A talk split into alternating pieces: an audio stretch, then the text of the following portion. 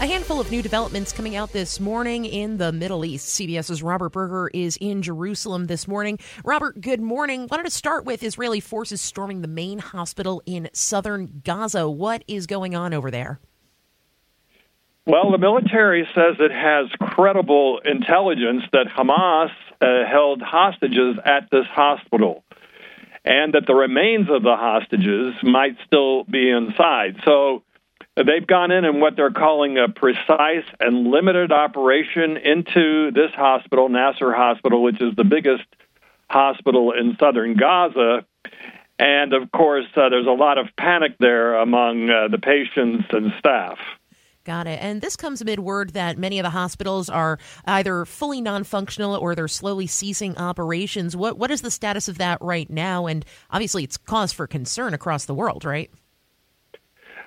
Right. Well, uh, so it's twofold. Uh, the hospitals have been targets throughout this four-month war, uh, and now the, this has moved to a hospital in southern Gaza. We've seen similar situations at other hospitals because, according to the Israelis, and they have presented quite a bit of evidence that Hamas is um, operating from these hospitals and also has built uh, tunnels and command centers under the hospitals using the patients as human shields. Got it. Now, excuse me, Hamas being one of the issues that Israel is dealing with. We're also getting word this morning about Israeli airstrikes targeting Hezbollah in Lebanon. Uh, what, what are the latest details on that incident? Definitely seeing an escalation in the north uh, on the Israeli border with Lebanon, where Hezbollah is active.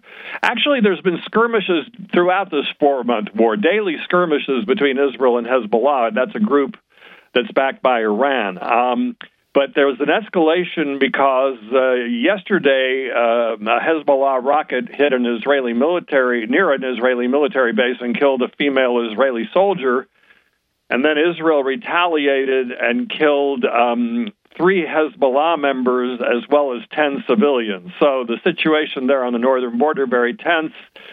Fears that the conflict could escalate from Gaza to Lebanon and turn into a regional conflict.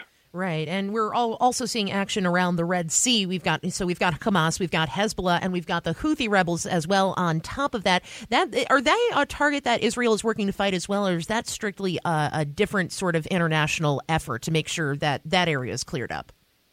Well, because they've been targeting international shipping, the United States actually has been doing most of the military activity there uh, against the Houthis. So Israel. Uh, They've also fired, the Houthis have also fired some missiles at Israel, but um, I think Israel's uh, thankful and happy to have the Americans who are really better equipped for this with their uh, aircraft carriers and uh, naval fleet there to deal with that.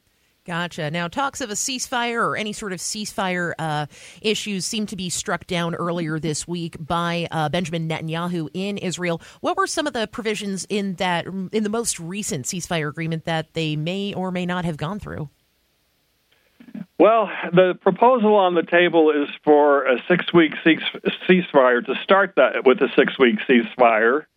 Uh, that would include the release of some Israeli hostages and Palestinian prisoners and then try to build on that for a longer ceasefire and uh, perhaps even an, end to the war that would see the release of all the Israeli hostages. But Hamas's price has been uh, too high uh, for, according to the Israelis, they want the release of thousands of Palestinian prisoners and a complete end to the war, which Israel is not willing to do.